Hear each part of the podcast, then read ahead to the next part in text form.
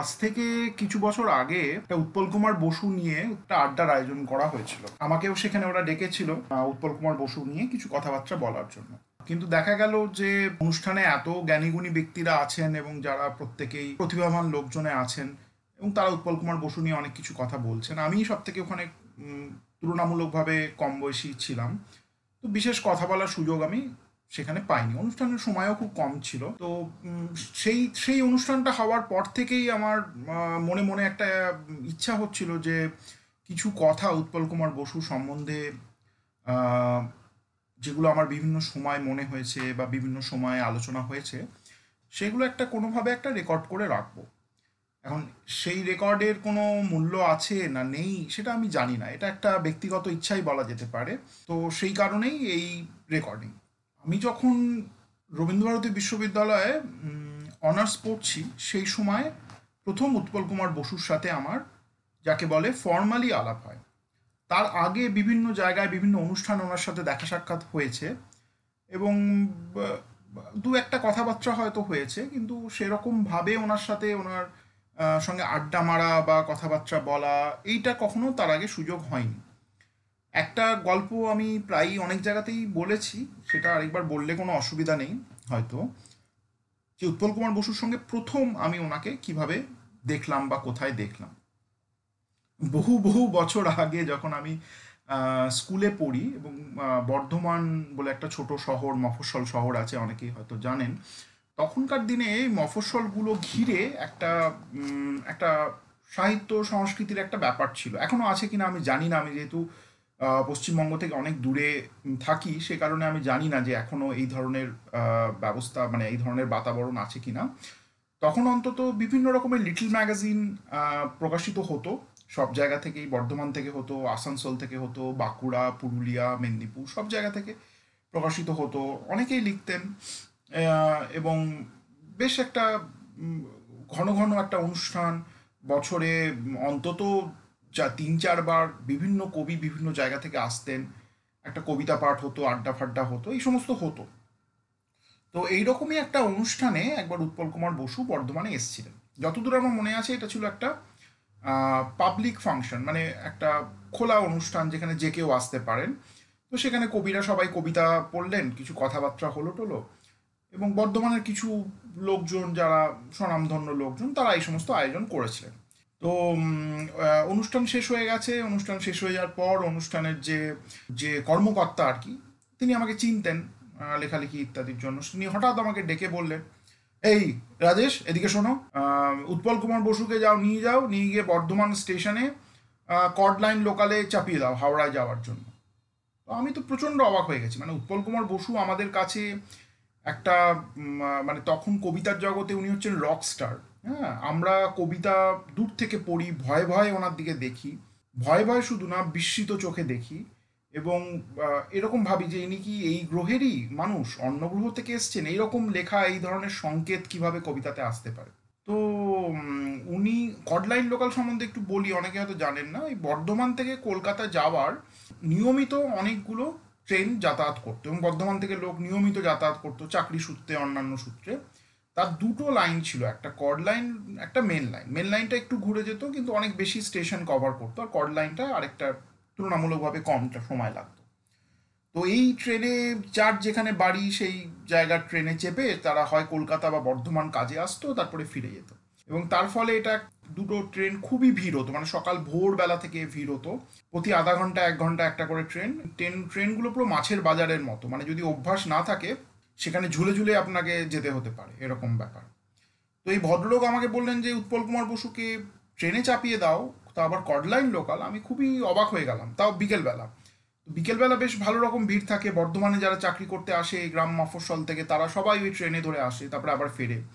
তারপরে রীতিমতো গুতোগুতি মারামারি হয়, আর তার মধ্যে উৎপল কুমার বসু কীভাবে যাবেন মানে আমি বিস্ময়ে মানে হতচকিত হয়ে পড়েছি যে, কি হচ্ছে এটা, কি ব্যাপারটা? এরকম একটা লোক নিশ্চয়ই এর জন্য ইনি গাড়ি করে ফেরত যাবেন বা কিছু। আর মনে হচ্ছিল একটা ধান্দাবাজি আছে যে এরকম একজনকে একজনকে এরকম একজন বিখ্যাত কবিকে হ্যাঁ কবি মানে আমাদের কাছে তখন সেই রকম একটা ব্যাপার। তো সেই কবি একজন এসছেন, তাকে এরম ভাবে, তো আমি বললাম যে উনি স্টেশন যাবেন কি করে? বলছে, কেন? তুমি একটা রিক্সা ডাকো, রিক্সা ডেকে রিক্সা নিয়ে চলে যাও। তখন আমি মানে খুব রেগে গেছি। যে কি ব্যাপারটা কি? মানে আমি ওনাকে রিক্সা করে নিয়ে গিয়ে, তারপর ট্রেনে করে নিয়ে যাব, এটা আমার কাছে মানে একদম অসহনীয় মনে হচ্ছে। আমি একটু রেগে গিয়ে এই ওনাকে বলেছি যে মানে মনে করেছেন নাকি নিজেকে? কি ভাবেন আপনি যে, তখন উনি আমার ইয়েটা, এমনিতে উনি খুব ব্যস্ত ছিলেন, খুব তাড়াতাড়ি উনি বলছিলেন তার সাথে আরও হয়তো কাজ করছিলেন। তো উনি আমার ব্যাপারটা বুঝতে পেরে তখন আমাকে খুব হেসে বললেন যে, উৎপল কুমার বসুই বলেছেন যে, ওনাকে ট্রেনে করে এরকম ছেড়ে দিয়ে আসতে, ট্রেনে ট্রেনে করে উনি যাবেন।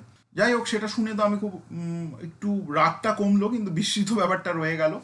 তারপরে রিক্সা করে ওনাকে নিয়ে একটা রিক্সা জোগাড় করে উনি আর আমি উনি যেরকম সাদা পাজামা সাদা পাজামা, খাটো পাজামা একটু, যেটা পরে এবং তার সাথে একটা হাফাতা পাঞ্জাবি, সাদা। সবসময় উনি এটাই পরতেন একটা ঝোলা।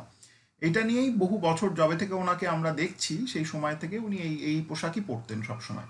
আর এই ঝোলার মধ্যে একটা নোটবুক থাকতো, বিভিন্ন সময় উনি নোটবুকে গোপনে কি সব টুকে নিতেন। মানে খুব গোপনে টুকতেন। মানে আপনি যদি খেয়াল করেন ওনার দিকে, আপনি কখনোই দেখতে পাবেন না যে উনি কিছু টুকছেন। কিন্তু হঠাৎ করে দেখবেন উনি একটা গোপনে খাতাটাকে আলাদা আলাদা করে কি একটা লিখে নিলেন এবং খুব খুদে খুদে অক্ষরে একটা আপনি সহজে পড়তেও পারবেন না। তো মানে সহজে পড়তেও পারবেন না এই কারণে বলছি, কারণ আমরা মাঝে মাঝে উকি ঝুঁকি মারতাম যে কি উনি লিখছেন, গোপনে কি টুকে নিচ্ছেন।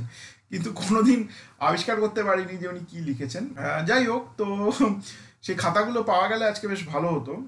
আমরা পড়ে দেখতাম যে কি লেখা আছে বা আবিষ্কার করার চেষ্টা করতাম। খুব মজার হতো নিশ্চয়ই। তো ওনাকে নিয়ে আমি তারপরে স্টেশনে পৌঁছালাম। এবারে স্টেশনে পরের যে কড লাইন, লোকালটা সেটা সময় হয়ে গেছে। আমি ওনাকে বললাম, আপনি একটু স্টেশনে যান। স্টেশনে গিয়ে একটু দাঁড়ান, ওই ওই স্টেশনে ট্রেনটা ঢুকবে, আমি ততক্ষণে টিকিটটা কেটে নিয়ে আসি। যতদূর মনে পড়ছে এটা তিন নম্বর স্টেশন মনে হয় ছিল। তিন নম্বর স্টেশনে তখন বর্ধমান স্টেশনের কথা বলছি, একটা বিশাল গাছ ছিল। সেই গাছটাই স্টেশনকে রাজত্ব করত। মানে গাছটা পুরো স্টেশনকে পাহারা দিত। যত লোকজন জলে ভিজলে ওই ওই গাছের তলায় গিয়ে দাঁড়াতো। বেশি শেড ফেড তখন ওই স্টেশনটা ছিল না। তারপরে হকার টকাররা ওই গাছের তলায় বিশ্রাম নিত। পাখিরা ওই গাছে এসে থাকতো। মানে একদম স্টেশনটাকে মায়ের মতো ওই গাছটা আগলে রাখতো। তো এই এই গাছে সব সময় পাখির কলরব ছিল, কিন্তু বিকেলবেলার দিকে একটু বেশি সব পাখিরা ঘরে ফিরতো।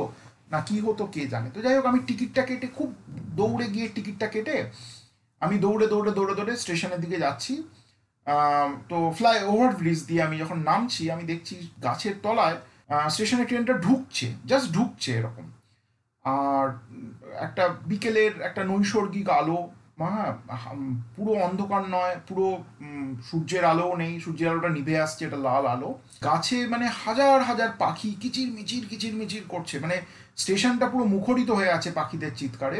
সেই গাছের তলায় উৎপল কুমার বসু দাঁড়িয়ে হা করে গাছের দিকে তাকিয়ে আছেন। ওই গাছের এবং পাখিগুলোর দিকে তাকিয়ে আছেন।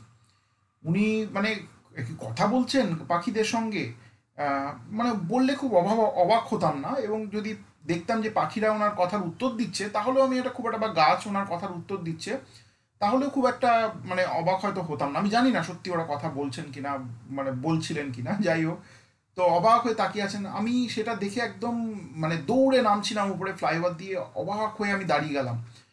মানে সেই দৃশ্যটা যে শেষ বিকেলের আলো, তার মধ্যে ওরকম একটা বড় গাছ, সেখানে পাখি ওড়াউড়ি করছে, একজন কবি তার দিকে অবাক হয়ে তাকিয়ে আছেন। এবং স্টেশনের ব্যাপারটা আপনাদের বুঝতে হবে যে সেই সময় স্টেশনে প্রচণ্ড চেঁচামেচি, চিৎকার, লোকজন ছোটাছুটি করছে। এটা ট্রেন স্টেশনে ঢুকলে যা হয়, বর্ধমান তথাকথিতভাবে একটা জাংশন স্টেশন, সেখানে প্রচণ্ড ভিড় ভাড়াক্কা হয়।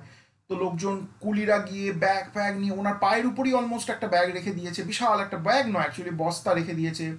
চা নিয়ে লোকেরা দৌড়দৌড়ি করছে, চায় চায় চায় চায় এরকম বিক্রি করছে ঝালমুড়ি বিক্রি হচ্ছে, লোকজন ধাক্কা দিয়ে, প্রচণ্ড ধাক্কা দিয়ে কামরায় ওঠার চেষ্টা করছে। তার মধ্যে উনি এইগুলো এই জাগতিক ব্যাপার থেকে সম্পূর্ণ যেন বিচ্ছিন্ন, যেন আশেপাশে কিছুই হচ্ছে না।